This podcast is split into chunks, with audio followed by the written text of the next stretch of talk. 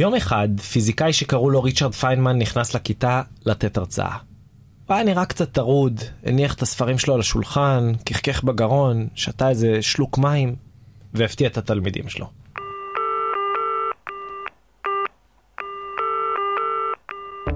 אתם יודעים, אומר להם בקול מתלהב, קרה לי משהו פשוט מטורף. בדרך לכאן, ממש, ממש בדרך לכאן לתת את השיעור הזה. עברתי דרך מגרש החנייה, ואתם לא תאמינו מה קרה.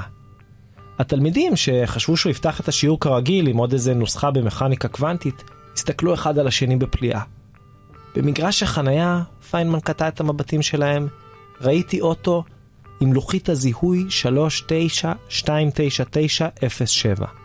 אתם יכולים לדמיין לעצמכם? עכשיו התלמידים כבר היו ממש מבולבלים. או שיש פה איזה קאץ' שהם לא תופסים, או שהפרופסור, נכון, אז אמנם הוא חתן פרס נובל והכל, אבל כנראה שהוא פשוט כבר זקן ומבולבל. אבל פיינמן המשיך בשלו. מבין כל מיליוני המכוניות במדינה, מה הסיכוי שדווקא הערב אני אראה את האוטו הזה? פשוט מדהים.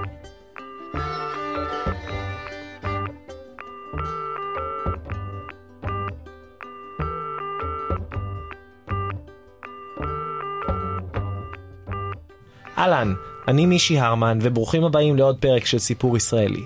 כמו בכל פרק, יש לנו נושא, וכמה סיפורים שמתקשרים לנושא מכל מיני כיוונים. והאמת היא שהפעם הסיפורים לא רק ישעשעו אתכם. לא. הפעם, אם תקשיבו טוב, אבל ממש ממש טוב, תגלו משהו שיכול לשנות את החיים שלכם. כן, בתוכנית היום אנחנו הולכים לגלות לא רק איך תורת האבולוציה הגיעה אלינו, או איך פוגשים בן זוג. הפעם אנחנו הולכים בפעם הראשונה ברדיו הישראלי להסביר בעזרת מומחים וסטטיסטיקאים מה האסטרטגיה הכי טובה לזכות בלוטו. כי הנושא הפעם הוא אקראיות.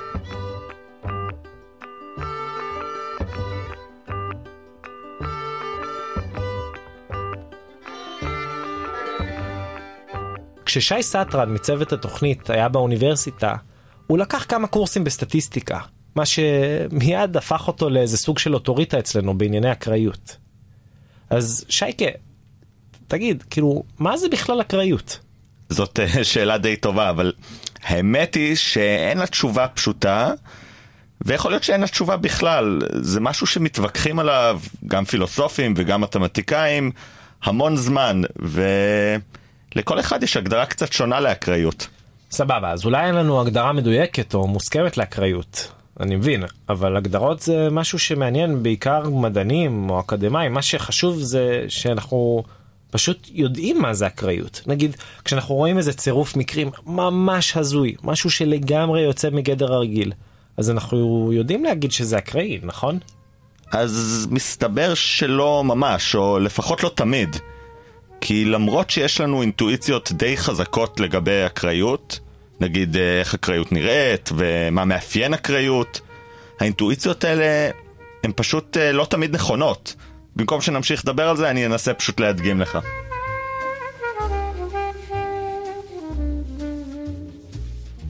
אז בשביל לבדוק את העניין הזה, ביקרנו בבית ספר טלי בית חינוך בירושלים. נכנסנו לשיעור מתמטיקה של כיתות ט', ולא היה קשה מדי למצוא כמה תלמידים שיסכימו לצאת מהשיעור כדי לעשות איתנו ניסוי קצר. מצאנו כיתה ריקה, התיישבנו, והסברתי איך התנהל הניסוי. אז מה שהולך לקרות זה ככה, אנחנו נחלק אתכם לשתי קבוצות, וקבוצה אחת תטיל מטבע 100 פעם, בסדר? ותרשום מה יצא. עץ או פאלי כל פעם, את הרצף. הקבוצה השנייה תעשה בדיוק אותו דבר, אבל בלי להטיל מטבע, הם יעשו כאילו שהם מטילים מטבע, אוקיי? כאשר המטרה של הקבוצה שלא מטילה מטבע היא שהרצף שיוצא להם יהיה דומה לרצף שיוצא באמת כשהם מטילים את המטבע. בשלב הזה אני יוצא מהכיתה. שתי הקבוצות, זו שבאמת מטילה מטבע וזו שרק עושה כאילו, ניגשות לעניינים. אני אחזור בסוף הניסוי ואנסה לזהות את הקבוצות על פי התוצאות שיצאו להן.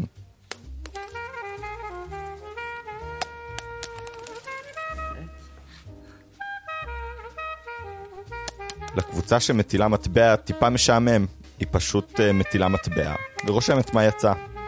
הקבוצה שעושה כאילו מנסה לייצר רצף שיראה אקראי. עוד אחד. עוד אחד. לא, אבל יש לנו כבר חוקיות, זה לא טוב. כששתי הקבוצות סיימו, חזרתי לכיתה. מולי היו שתי רשימות, אחת של כל קבוצה. מלבד העובדה שאחת כתובה בעת שחור ואחת בעת כתום, שתי הרשימות נראו לגמרי דומות. פשוט רצף ארוך של עץ ופאלי. אבל, אחרי בחינה קצרה של הרשימות... טוב, אין ספק שהכתום זרק את המטבע באמת. טוב, רוצים שאני אגלה לכם איך אני יודע? איך אתה יודע? אז עכשיו, בואו נחזור לשני רגעים קריטיים שהתרחשו בכיתה בזמן שלא הייתי.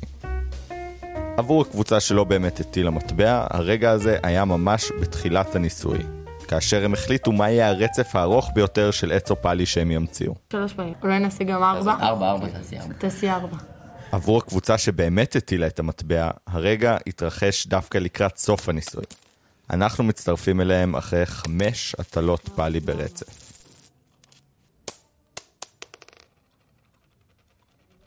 פאלי.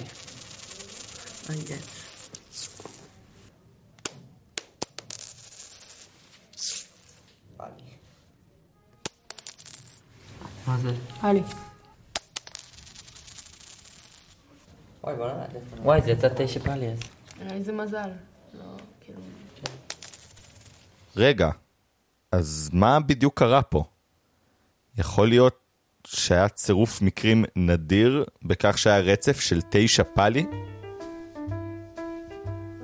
אז מסתבר שממש לא.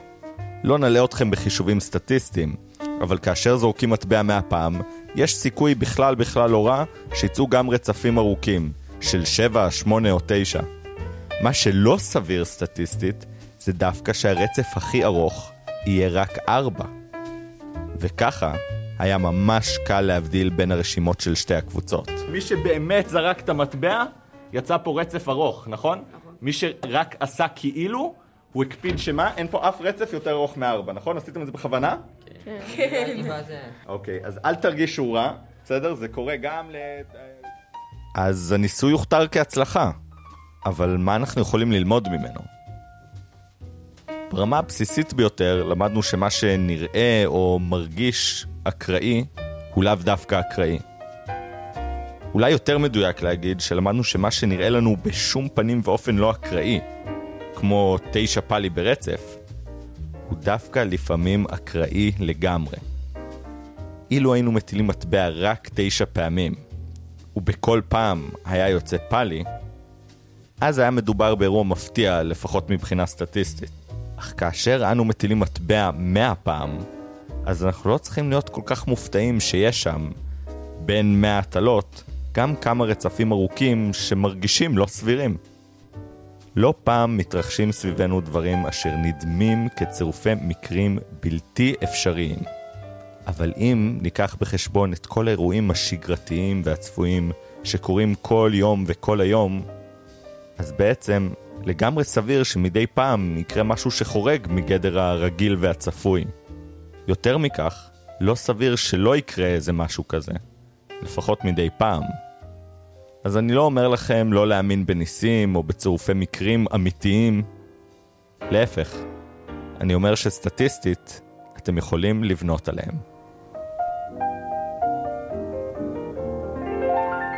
אז היום בסיפור ישראלי, שלושה סיפורי אקראיות, כל אחד מכיוון שונה לגמרי. וכמו תמיד, אנחנו מזכירים לכם לגבי האתר שלנו, www.israelstory.org. שם תוכלו למצוא את כל הפרקים ששודרו עד כה, ועוד כל מיני הפתעות. אם אתם נוהגים עכשיו תקועים בפקק ואין מצב שתזכרו את הכתובת, אתם יכולים גם להכניס סיפור ישראלי בגוגל, אנחנו הדבר הראשון שעולה. וגם, וזה הכי חשוב, יש לנו עמוד פייסבוק, תחת סיפור ישראלי. אז אם עוד לא עשיתם לנו לייק, תעזבו הכל, תוציאו את הטלפון, תלייקו ושתפו עם חברים.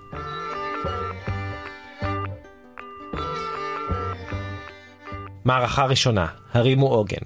יוחאי מיטל יצא לשמוע על שרשרת צירופי המקרים ההזויה שהובילה את דרווין, האיש והזקן, לפיתוח תיאוריית האבולוציה.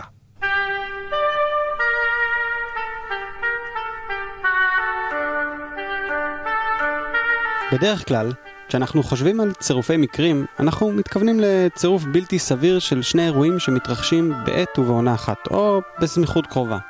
אתה חושב על מישהו ופתאום הוא מתקשר אליך. את יושבת ליד מישהי באוטובוס ופתאום את פוגשת אותה בתור לרופאת השיניים. אבל בסיפור הבא, שסיפר לי פרופסור אורן הרמן, נחזור 200 שנה אחורה לתרגיל פוליטי מסריח אחד בפרלמנט הבריטי, שהניע שרשרת אירועים מדהימה שהובילה איש אחד לתהילת עולם ואחר לאבדון. 1809, שר החוץ הבריטי הוא בן אדם בשם ג'ורג' קנינג, ושר המלחמה הוא לורד קאסורו. קנינג לא סובל את קאסורו בגלל שקאסורו הוא יונה פוליטית. בעוד שקנינג הוא ממש נץ. calm down and behave like an adult. And if you can't, if it's beyond you, leave the chamber, get out, we'll manage without you. ובימים האלה נפוליאון מסתובב באירופה, קנינג רוצה לה, להציג חזית בריטית מאוד נוקשה מול הגמד הצרפתי. וקאסורו לדידו יותר מדי חלש, יותר מדי רך, אז הוא רוצה להיפטר ממנו, אבל הוא לא יודע בדיוק איך, ואז הוא עולה על רעיון. הוא שולח מכתב לראש ממשלת אנגליה, בן אדם בשם פרסיבל. במכתב הזה הוא אומר, שר המלחמה שלך, לורד קאסורו, הוא הומו. עכשיו, קנינג היה מאוד cunning, והוא ידע שפרסיבל הוא חבר טוב של קאסורו, ולכן הוא ידע גם שפרסיבל על בטוח יראה לקאסורו את המכתב הזה. עוד הוא ידע שברגע שקאסורו יראה את המכתב, לא תהיה לו ברירה. הוא יצטרך לעשות את מה שעשו באותם ימים כשפגעו לך ב, אה, בשם הטוב, וזה לקרוא לפוגע בשמך הטוב לדו-קרב. פרסיבל קיבל את המכתב, הוא קרא לחבר שלו קאסורו, שר המלחמה, אמר לו, תשמע, שר החוץ קנינג טוען שאתה הומו, מה יש לך להגיד על זה?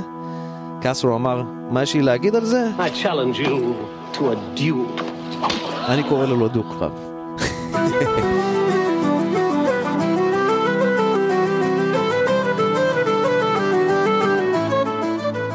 ואכן, מוקדם בבוקר הם יוצאים בפטני הית' בלונדון עם שני הנושאי כלים שלהם, נעמדים גב לגב, עשר צעדים כל אחד לכיוון שלו, מסתובבים.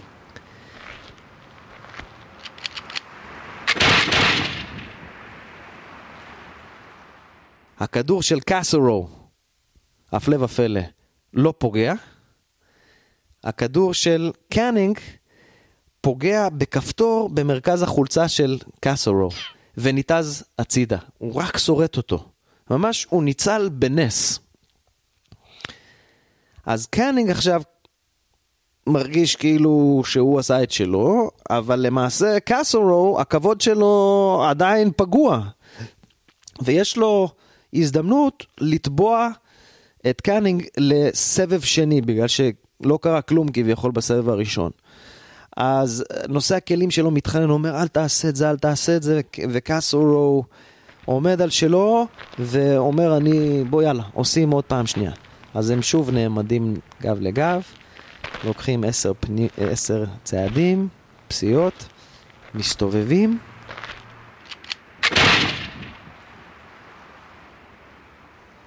ואז קורה דבר מדהים. הכדור של קאנינג, הצלף המהולל, מפספס לגמרי את קאסורו. באותו זמן לקאסורו יש מעצור. עכשיו, לפי הכללים של הדו-קרב, שהם כללים מאוד ברורים, לקאסורו יש עכשיו את כל הזמן שבעולם לתפעל את המעצור הזה, לעצום עין, לעצום עין שנייה, לעצום את שתי העיניים, מה שהוא רוצה, ולכוון כדור ישר ללב או לראש של קאנינג שעומד מולו אה, בלי יכולת לעשות כלום, הוא כבר שחרר את הכדור שלו, אסור לו לזוז. אוקיי, קאסורו לוקח את הזמן, מתפעל את המעצור, עוצם עין אחת ויורה. לימים בספרי ההיסטוריה היה כתוב שהכדור פגע באזור השומני הגבוה של הרגל השמאלית של ג'ורג' קנינג, שר החוץ הבריטי. בעצם הכדור של קאסורו, לא יודע בדיוק איך, פגע לו בתחת.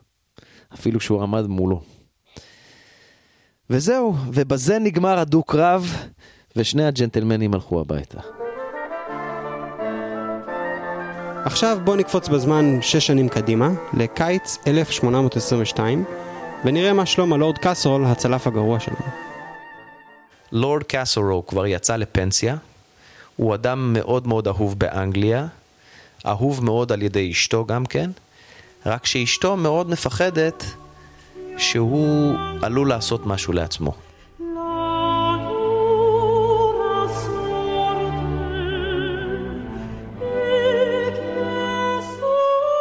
הוא בעצם מה שבאותם ימים עוד לא, עוד לא היה לזה את השם שאנחנו קוראים לזה היום, הוא קראו לזה, הוא היה מל, מלנכולי.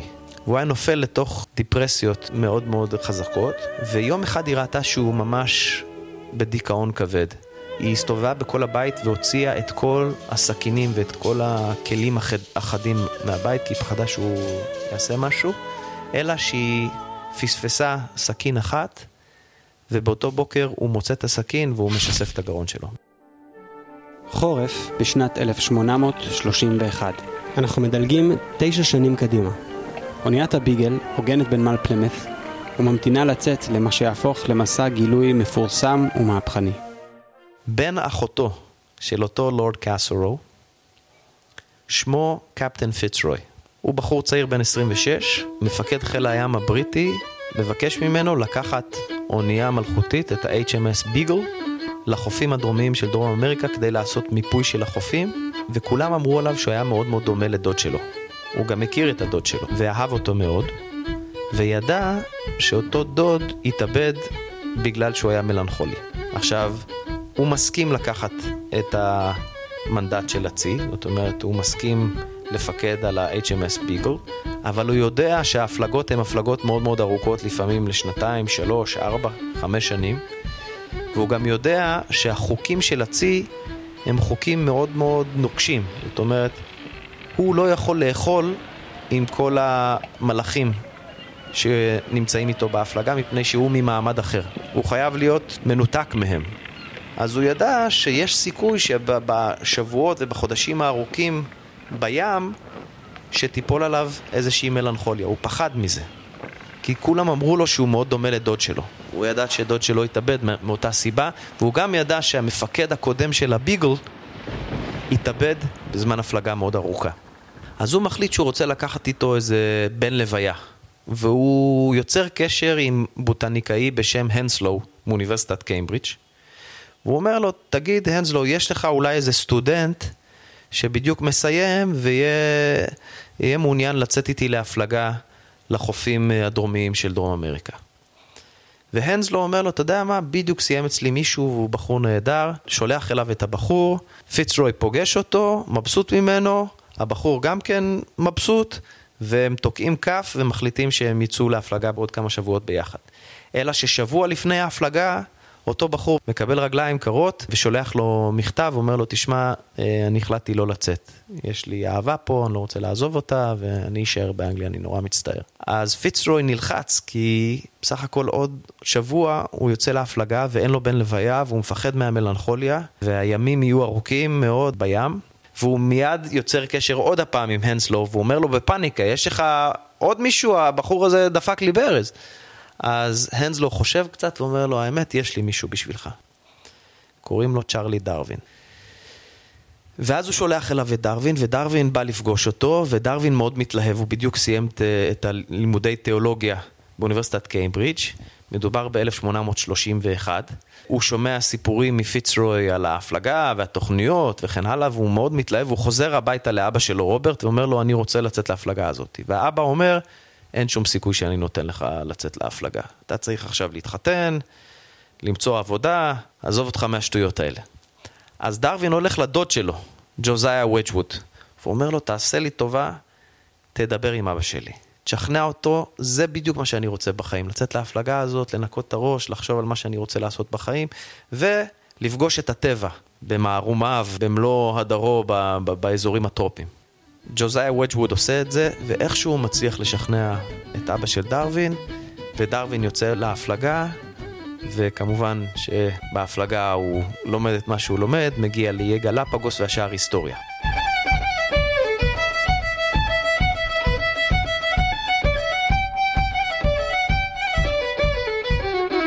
1865. עברו יותר מ-30 שנה מאז שהביגל שבה מההפלגה ההיסטורית. בינתיים, דרווין נהיה דרווין, אבל אנחנו נשאר דווקא עם הקפטן המלנכולי.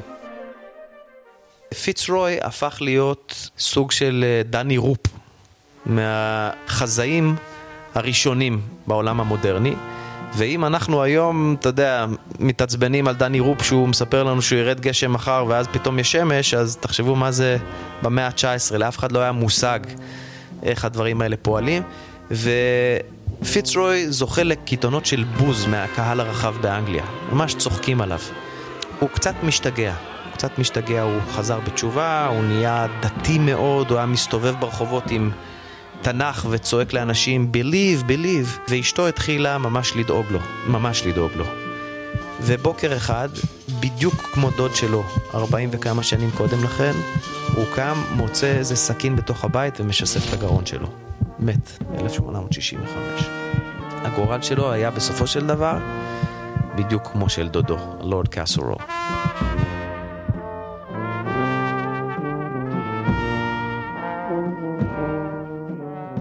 אז עכשיו בואו נחשוב על כל הסיפור הזה ביחד. אם היה קורה מה שלכל הדעות היה צריך לקרות באותו דו-קרב בבוקר סתווי ב-1809, כלומר ששר המלחמה קאנינג והצלף המעולה היה הורג את קאסרול, היונה שלא ידע להחזיק אקדח, אז הוא לא יכל להתאבד ב-1822. אם הוא לא היה מתאבד ב-1822, אז קפטן פיצרוי לא היה מפחד ממלנכוליה ולא היה מתעקש לקחת בן לוויה להפלגה של הביגל ב-1831. ואז, מי יודע, אולי לא היינו שומעים על דרווין בכלל. שאלתי את אורן, מה לדעתו היה קורה אם באמת דרווין לא היה עולה על האונייה הזו? אז בעצם אתה שואל שאלה קלאסית בהיסטוריה. השאלה היא מה הקשר בין כל מיני מאורעות אקראיים לגמרי, לבין מגמות יותר רחבות, שלא קשורות בפרט אחד קטן. אקראי. כי היו אנשים אחרים בתקופה של דרווין שחשבו על הרעיון של האבולוציה. והייתה מין מגמה כזאת בתוך המדע שמן הסתם היו גם אנשים אחרים נופלים על הרעיון הזה, גם אם דרווין לא היה נופל עליו. ובאמת, באותם שנים שדרווין שקד על פיתוח התיאוריה שלו, כמה קילומטרים צפונית ממנו הסתובב אחד, סר ארת'ר ראסל וואלס, ביערות מחוץ לביתו, אסף חרקים וחשב מחשבות דומות מאוד. הוא אפילו שיגר לדרווין מאמר, ובו פיתוח של תיאוריה שמאוד הזכירה לדרווין את הרעיונות שלו. למעשה, בשלב הזה דרווין כבר סיים לכתוב את ספרו המפורסם מוצא המינים, אבל הוא פחד לפרסם אותו כי הוא חשש לביקורת שידע שהתיאוריה תעורר. המאמר של וואלאס הבהיר לו שאם לא ימהר להוציא את הדברים, מישהו אחר יעשה זאת במקומו. לדעתו של אורן, כל זה מזכיר מאוד את תורת האבולוציה עצמה. גם באבולוציה, בהיסטוריה של החיים על פני כדור הארץ, יש מגמות. למשל, אחת מהמגמות הגדולות מהרגע שהתחילו על החיים, זה שהם הולכים ונעשים מורכבים יותר. יש לך חד תא, ואז יש לך יצורים רב-תאים, ואז יש לך יצורים רב-תאים שיש להם מערכת עצבים, ואז יש לך מוח, וזה סוג של וקטור כזה באבולוציה. אבל מצד שני, יש לך גם כאן מאורעות אקראיים לגמרי, כמו למשל איזה אסטרואיד שנופל על כדור הארץ ומשמיד את כל הדינוזאורים, ופתאום יש מקום, יש נישה שמאפשרת ליונקים הקטנים לגדול ולצמוח, ובסופו של דבר אה, להוביל לאבולוציה של האדם. אז מה באמת מניע את העולם? ארכימדס שוכב באמבטיה ופתאום צועק יוריקה? או שפשוט האיש הנכון, בזמן הנכון, במקום הנכון, קוטף את פירות התהילה על גילוי מגמה שביקשה להתגלות ממילא. האם ליקום יש בנק של רעיונות גדולים שהוא משחרר כשאנחנו בשלים להם? אנחנו רגילים לחשוב על טיפוסים כמו דרווין כשייכים לאיזה פנתיאון של גאונות אנושית. יחד עם גלילאו, ליאונרדו דה וינצ'י, שייקספיר, איינשטיין וניוטון. ניוטון עצמו אפילו התייחס לתגליות המבריקות שלו בענווה, במה שנהיה ציטוט מפורסם. אם ראיתי רחוק יותר, היה זה מפני שעמדתי על כתפי ענקים. אולי באמת הגאונות שלהם מקרית לגמרי, והם בסך הכל כלי שחמט במשחק שהוא גדול מהם בהרבה. אבל לי תמיד קשה להבין מה בדיוק הופך מדען לגאון. מי מבין את המשמעות של כל המשוואות האלה גם ככה? אבל לא צריך להיות גאון בעצמך כדי לזהות גאונות על כר הדשא. ובאמת, אולי הגאונים הפופולריים והאהודים ביותר הם הספורטאים, כמו לאו מסי, שרבים יגידו שהוא שחקן הכדורגל הטוב בכל הזמנים. עדיין, סביר להניח שאיפשהו במהלך עשרות אלפי השנים של ההיסטוריה האנושית, אפשר היה למצוא אחד שהיה לו את הפוטנציאל להפוך לשחקן כדורגל הרבה יותר טוב מלאו מסי. אבל הוא נולד במונגוליה, בימי ג'ינג'יס חאן, ומעולם לא ראה כדור. עדיין, דרווין ולא אחר הוא שגילה את תורת האבולוציה. אז מגיע לו קרדיט. או שאולי אין ממש דבר כזה מגיע לי. כי במידה מסוימת, מי שמצליח הוא פשוט מי שניצח בפור העולמי. ומי יודע, אם באותו בוקר לונדוני סתווי ב-1809, הלורד קאסהול היה חוטף כדור בלב, אולי היינו מלמדים היום וואלאסיזם, ושמו של דרווין היה נגזר להיעלם בתהום הנשייה.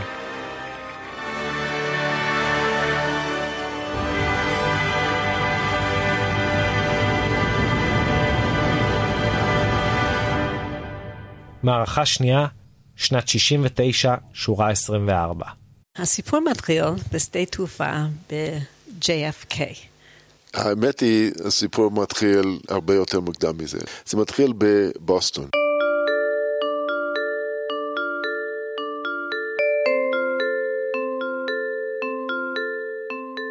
כששואלים זוגות איך הם נפגשו, יש מגוון די קבוע של תגובות. יש את אלו שכאילו לא ממש זוכרים, או נותנים לך את הרושם שאף פעם לא ממש חשבו על זה. וממלמלים משהו כמו, אנחנו אה, באיזה מסיבה של חברים משותפים, היינו סטודנטים, אתה יודע. יש את אלו שמסתכלים אחד על השני, משפילים מבט, וכמעט לא חשים כאילו שיש משהו ממש מביך בזה. האמת שבאינטרנט. אבל המצאנו איזה סיפור אחר שנספר לילדים. ויש את אלו שהעיניים שלהם מיד נדלקות, והם מגוללים בפניך סיפור שלהם שברור לגמרי שהם כבר סיפרו אותו מיליון פעם, ובטח הוא רק משתבח עם הזמן, על שרשרת צירופי המקרים המטורפת שהובילה לפגישה שלהם. אלו האנשים שג'ורג' קוסטנזה, שאט אט הופך לפילוסוף הבית שלנו כאן בסיפור ישראלי, אמר עליהם. That's why I've never been in a long-term relationship. I never had a good meeting story. אחרי שהזוגות האלה מסיימים את הסיפור, הם לוקחים נשימה ומתחילים לטעות בקול רם על ההסתברות האפסית של המפגש ביניהם. אתה מבין, הם אומרים, אילו באותו יום רק הייתי לובש סתם סוודר צהוב, ולא את החולצה עם התמונה של אלי אוחנה, והיא לא הייתה דורכת בשלולית ומפספסת את קו 13, כנראה שהיום בכלל הייתי נשוי למיכל ולא לשרה. ואז כולם מחייכים וצוחקים, ומישהו זורק שאם זה היה קורה, בטח דורון, הבן שעכשיו בצבא, בכלל היה יוצא שונה לגמרי, ובמקום להיות נגביסט בגבעתי, היה גומר הם מתפרעים בתור חובש בנחל.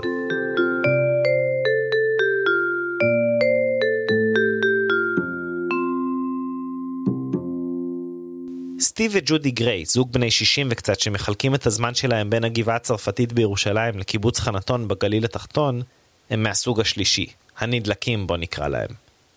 ואולי כדאי שאני אתוודה שבמשך שנים רבות קיוויתי, בין אם זה היה במציאות או רק בראש שלי, שסטיב וג'ודי יהיו החותנים שלי.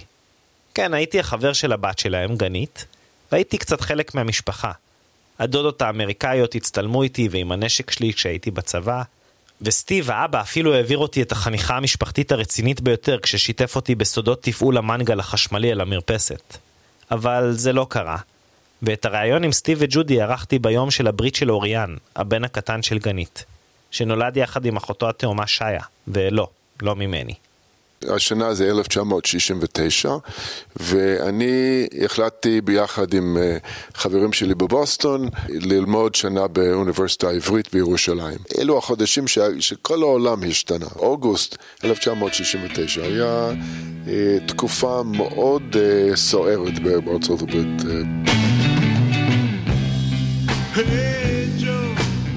זה היה החודש של וודסטאק, ולולי לא הייתי על המטוס לישראל, אז הייתי יוצא עם, החבר, עם החבר'ה שלי לוודסטאק.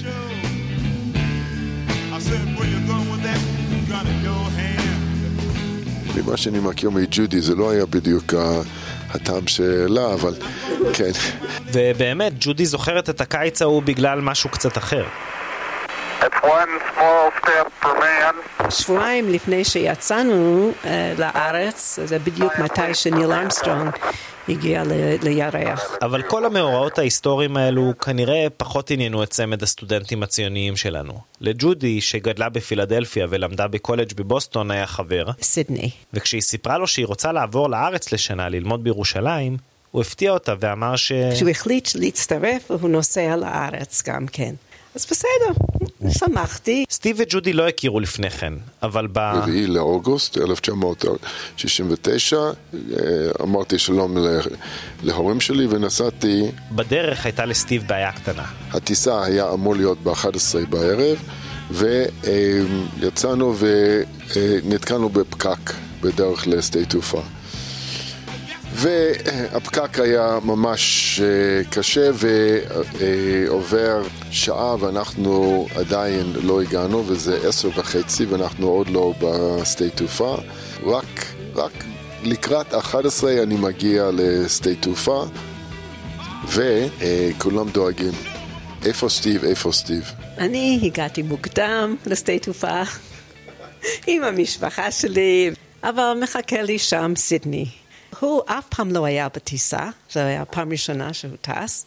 אני הייתי כמה פעמים, אבל אני בחרתי את המקומות הכי טובות, השורה האחרונה של המטוס. אמרתי, לא, זה לא השורה הכי טובה, זה הכי גרועה, אבל בסדר, נשב שם. אני חושבת 24 זה היה המושב, ו-24 תמיד היה ככה איזשהו מספר שתמיד הביא לי איזשהו מזל. אז 24 אמרתי בסדר גמור. אני הייתי האחרון האחרון שהגיע לנמל התעופה. נשאר רק מושב אחד במטוס. אי שם רחוק רחוק לקראת הסוף בשורה... בטח, כבר ניחשתם. 24 מאחורה.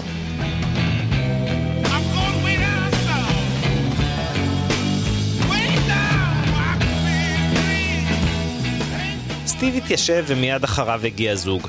לבן סטיב לא ממש שם לב, אבל לבת זה כבר סיפור אחר. נערה עם, עם שמלה צהובה, אני זוכר את זה עד היום, עם איזשהו תנין על, ה, על החזה למעלה, וראיתי אותה ואמרתי, אתם יושבים פה? והיא אמרה כן, אמרתי, oh, גוד. והיא התיישבה על ידי, והבחור שהיה איתה, התיישב על יד החלון. לא, סטיב, אתה לא זוכר, היה לך קצת חוצפה כשאני חושבת על זה עכשיו. כי אני זוכרת שאנחנו נכנסנו והסתכלנו על איפה אנחנו בדיוק צריכים לשבת, כן. סידני היה על יד החלון שהוא רצה, ואני אמרתי שאני באמצע, ואתה אמרת, או, oh, גוד. ואני חשבתי שזה קצת חוצפה, אבל זה בסדר. אז אני הייתי באמצע, והתחלנו לדבר ולדבר. לאט לאט סיני הלך לישון. וג'ודי, החבר שלך ישן לאורך כל הטיסה? אני לא זוכרת, רוב הטיסה אני זוכרת. אז הוא ישן, ואני מתרגשת מדי, וחוץ מזה אני יושבת אצל מישהו מאוד נחמד, ואנחנו מדברים על בוסטון, על המחנות שלנו, ועל, uh, שנינו היינו פעם בארץ לפני, ודיברנו על זה. התחלנו לדבר ולדבר. סידני ישן. וכך בילינו את הערב. כשאתה ישבת ליד ג'ודי והתחלת לפטפט איתה. לא חששת מזה שאתה מתחיל עם החברה של האדון שישן שם? אז קודם כל, לא, לא בדיוק ידעתי מה, מה היחסים בינה ובין הבחור שישב על ידה, ומה גם, מה אכפת לי? זאת אומרת, הנה, אישה יפהפייה, נחמדה, יושבת על ידי, זה, זה הזדמנות ש, שלא מפספסים. ההרמונים זרמו באותו, באותו זמן. ללא ספק. וג'ודי, באמת, אני חייב להגיד, מאותו רגע שהסתכלתי עליה, אז uh, התאהבתי בה. Love at first sight. למרות אווירת האהבה החופשית הוודסטוקית, שום דבר יותר מדי דרמטי לא קרה מתחת לעיניו המנמנמות של סידני. אבל ברגע שהם נחתו בארץ והחלו ללמוד באולפן, העניינים מהר מאוד התחממו. סידני, החבר, נסע לאיזה טיול בצפון לכמה ימים, ובינתיים, בירושלים... כל יום באולפן אני ראיתי את סטיב, גם בשיכוני אלף ראיתי את, אה, את סטיב, ואנחנו התחלנו יותר ויותר לדבר, לדבר, וראיתי שזה... זה קצת מעבר לדבר בשלב זה, הייתי אומר. היה ערב אחד שסטיב שכנע אותי להישאר ער כל הלילה, כי אני הייתי כזה גודי טו שוז כזה, שאף פעם לא הייתי ערה כל הלילה. אז אנחנו ישבנו באוניברסיטה וראינו את ה... הזריחה. זריחה בבוקר, והיה מאוד מאוד נחמד, וזהו. עכשיו, כשסידני חזר, אחרי עשרה ימים, אנחנו בהחלט היינו כבר זוג. והוא לא היה כל כך מרוצה עם המצב, הוא ממש ממש ממש קיבל את זה מאוד מאוד קשה. זה הפך להיות משהו די אינטנסיבי uh, כבר מה, מהרגע הראשון. אני זוכר... סטיב, יש לנו נכדים, תיזהר. פגשנו ברביעי לחודש, ואני זוכר שכבר ברביעי לספטמבר חגגנו את החודש הראשון ביחד, ובחנוכה כבר החלטנו שאנחנו רוצים להתחתן. היינו כאילו צעירים, היינו, אני הייתי בן 22 וג'ודי בת 21, אבל חשבנו שידענו מה אנחנו עושים. זאת אומרת, היום זה נראה לי הזוי בגילים כאלו, אבל אז היה, זה נראה מאוד uh, נכון ו- וטבעי והדבר הנכון לעשות. הסוף היה טוב אבל, ואנחנו ביחד uh, כבר uh, מאז, מאז אותו רביעי לאוגוסט 1969 אנחנו ביחד. רק... עלינו ארצה. ועלינו ארצה, ויש ילדים ונכדים. ועכשיו מגיע הרגע לתהות מה אם. איך אתם מדמיינים את החיים שלכם אם uh, היית יושב בשורה 17? זה, זה שאלה מצוינת. סטיב בטוח שזה היה כתוב בכוכבים, והם היו נפגשים בכל מקרה. אני בדעה היום שאיכשהו, איכשהו באותו שנה, היינו נפגשים. זאת אומרת, ברור לי שזה היה meant to be. ג'ודי בכל זאת מאמינה בכוחה של טיסת אל על. אבל יש משהו ככה שיושבים על המטוס וזה לילה וסוגרים את האורות. זה היה משהו כל כך, אני לא רוצה להגיד, אולי ככה מלא קסם כזה באותו זמן. ואם תהיתם לגבי סידני המסכן, שבמחי נמנום במטוס וטיול בצפון הפסיד את חברתו צהובת השמלה, אז ככה. ג'ודי, אם סטיב לא היה יושב לידך במקרה בטיסה, היית נשואה היום לחבר שלך סידני? אני לא יודעת, כל פעם שהתעצבנתי על סטיב, הייתי אומרת, אני הייתי יכולה עכשיו להיות נשואה לרופא בקליפורניה עם בנים. יש לי שלוש, שלוש בנות מקסימות, אבל שלוש בנות. אז זהו, אבל זה באמת, באמת מקרי, נכון?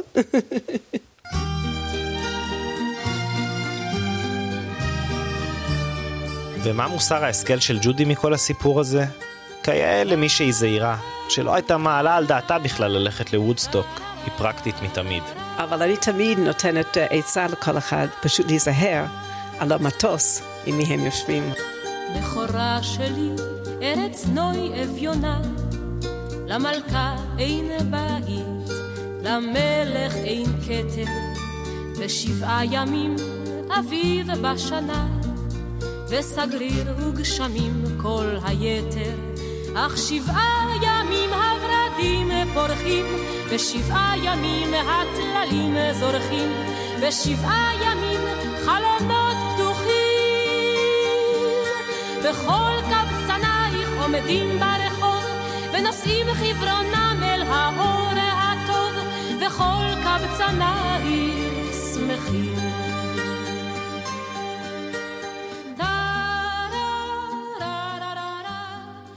מערכה שלישית, והמספר הזוכה הוא רועי גילרון נכנס לנבחי המוסד האקראי ביותר במדינה.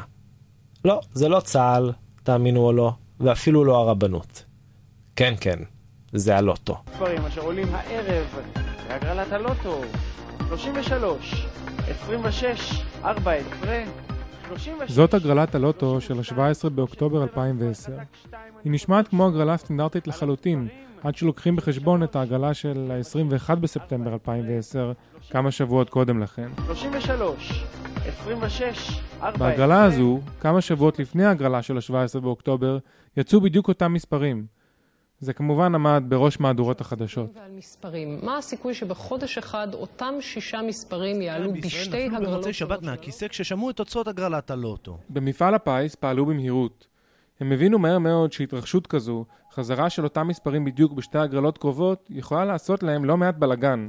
תוך שעה מסיום ההגרלה הורידו את המספרים הזוכים מהאתר, ועוד באותו הלילה מיהרו לכנס את העובדים כדי להבין מה בדיוק קרה. אחרי שהגיעו למסקנה שהתוצאות כשרות, פרסמו שוב את המספרים. למחרת, טובי הסטטיסטיקאים התחרו אחד בשני בתוכניות הבוקר של הערוצים השונים. חישבו את הסיכוי שאותם מספרים יעלו בגורל תוך פחות מחודש. אבל התוצאות שהמומחים הגיעו אליהן היו שונות לגמרי. אבל על דבר אחד הם הסכימו. הסיכוי שאותם מספרים יצאו בלוטו בהפרש זמנים כל כך קצר הוא כמעט אפסי. בנוסף על כך, מישהו נזכר שכמה חודשים לפני זה קרה בדיוק אותו דבר בבולגריה. ושם, אחרי חקירה משטרתית מאומצת, התגלה שההגרלה הייתה מכורה, ומאחורי התרגיל עמדה המאפיה הבולגרית. באופן טבעי, הסיפור הבולגרי עורר את החשדות של כולם. אז מה? הלוטו הישראלי מכור? איך אפשר להבין אירוע שסטטיסטיקאים מסוימים טוענים שאמור לקרות רק פעם באלפי שנים?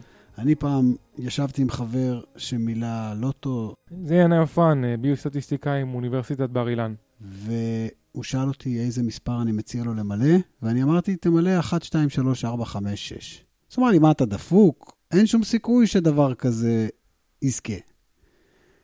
אבל כל מי שמבין טיפה, טיפה סטטיסטיקה, מבין שהסיכוי ש-1, 2, 3, 4, 5, 6 יזכה, זהה בדיוק לסיכוי שכל רצף אחר של מספרים יזכה. אז האינטואיציות שלנו הן לא תמיד נכונות. ואנשים שחושבים שבגלל ששתי סדרות זכו זו אחר זו בהפרש קצר, זה סימן שהלוטו מכור, שישאלו את עצמם מה הם היו חושבים אם בשבוע הבא יעלו המספרים 1, 2, 3, 4, 5, 6. הם יגידו, נו, מישהו זייף את זה, זה לא יכול להיות. הסיבה שהתוצאה הזאת לא כל כך מפתיעה כמו שאנשים חושבים, היא בגלל שאנחנו לא יודעים לחשב נכון את מודל הרקע. אבל עדיין קצת קשה להיפטר מהתחושה שאותם מספרים בדיוק, אחד לאחד, שיוצאים בלוטו, זה מקרה כל כך מטורף, שהוא פשוט לא יכול להיות מקרי. ינאי ניסה לעזור לי עם דוגמה שתמחיש למה הוא לא מופתע. קורה שאתה חושב על מישהו, מישהו שלא ראית אותו שנים, ואתה יוצא מהבית ואתה רואה אותו. אתה אומר, יא אללה. אין, זה לא יכול להיות, דבר כזה לא קורה במקרה. יד ההשגחה זימנה לי אותו לראש. זה יכול להפתיע כל אחד מאיתנו. מודל רקע, מה מודל הרקע? אתה צריך לחשוב כמה פעמים בשנה אתה חושב על מישהו שלא פגשת כבר הרבה שנים. וכמה פעמים אתה לא רואה אותו אחר כך. אתה צריך לחשוב, מודל רקע גם, האם יכול להיות שהוא באמת עבר לגור בשכונה שלך. ואתמול הוא חלף על פניך בסופר, ובלי שהיית מודע, העין שלך קלטה אותו. ולכן חשבת עליו כשיצאת מהסופר, והיום ראית אותו עוד פעם בשכונה בגלל שהוא עבר לגור פה.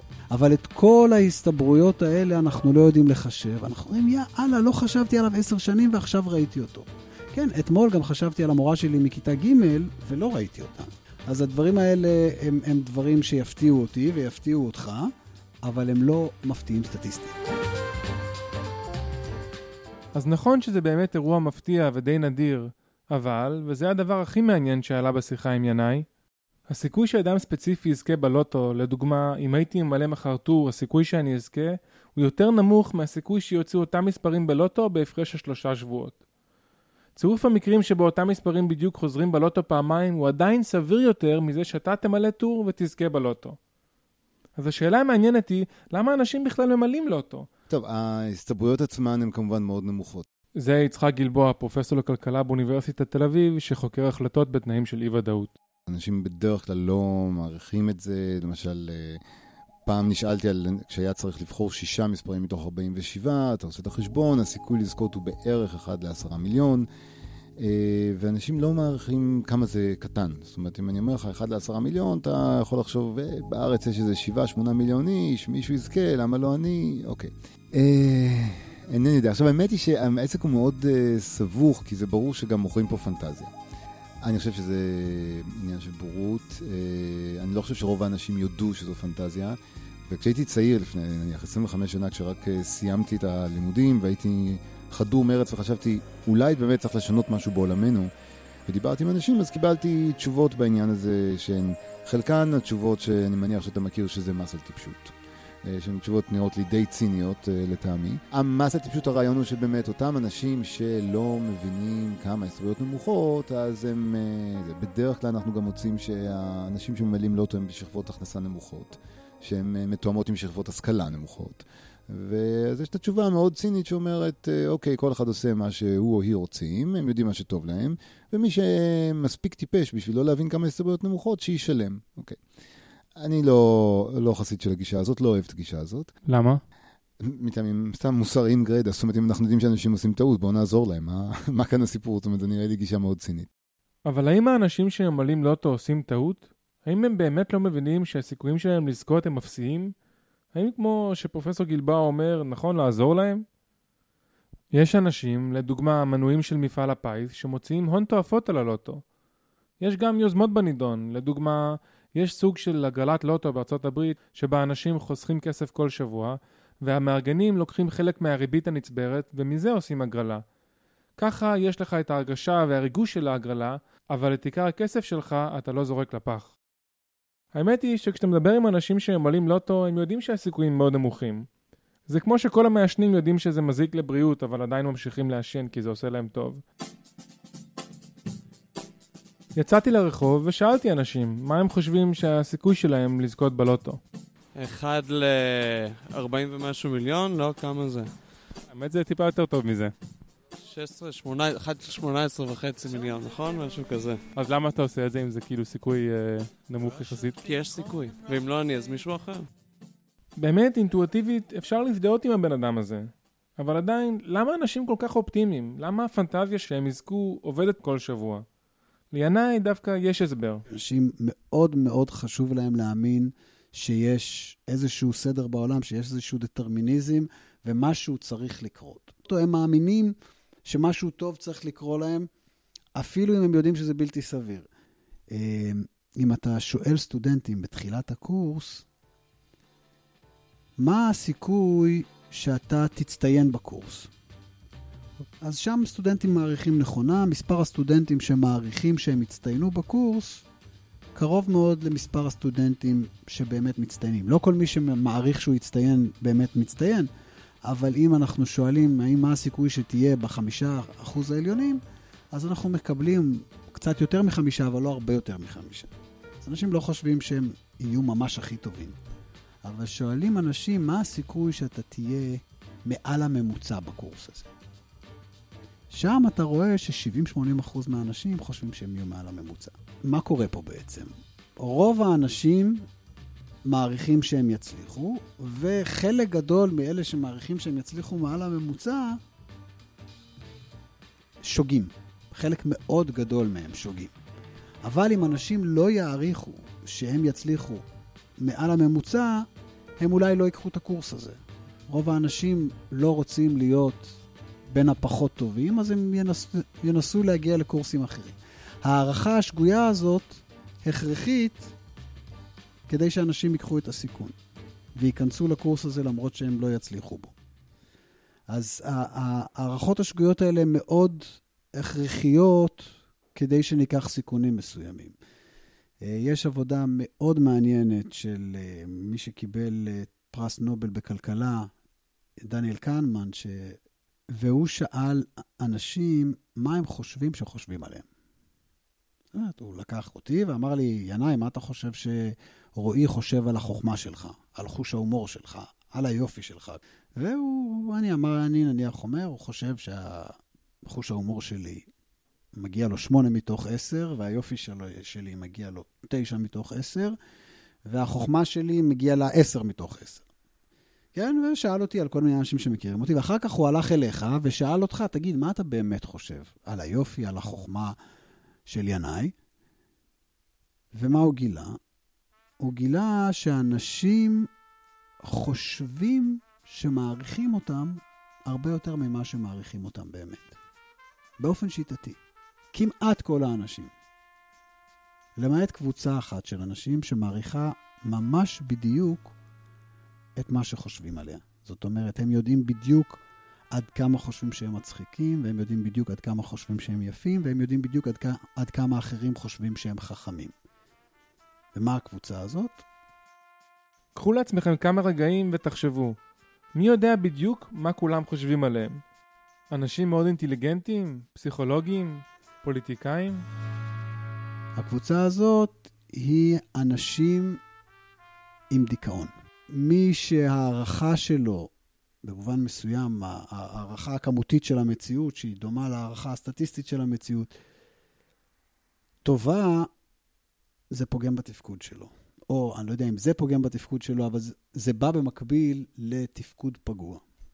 אז יכול להיות שלמשגים האלה שיש לנו בהערכה סטטיסטית, יש חשיבות גדולה בהצלחה שלנו. אז בעצם, יכול להיות שזה שיש הרבה אנשים שממלאים לוטו, משחק דווקא לעניין שהוא לגמרי אדפטיבי. אם כולנו היינו רואים את העולם כפי שהוא באמת, אולי לא היינו ממלאים את הלוטו. אבל אולי גם לא היינו הולכים ללמוד, לא היינו עוזרים אומץ לבקש ממישהי את הטלפון שלה, לא היינו מקימים חברה, בעצם לא היינו עושים הרבה דברים. יכול להיות שמפעל הפיס מנצל את האופטימיות הזו, אבל באופן כללי, האופטימיות הזאת היא דבר די חיובי. אז האנשים האלו שממלאים את הלוטו, זה לא שהם עושים טעות. הם משקיעים כמה שקלים בשבוע בשביל תקווה. האפשרות שתזכה מאפשרת לך לדמיין את עצמך כמישהו אחר, במקום אחר, ואולי עם הרבה פחות צרות. והדמיון הזה, זה משהו שקשה לשים עליו מחיר. אבל מסתבר שעבור לא מעט אנשים הוא שווה כמה שקלים בשבוע.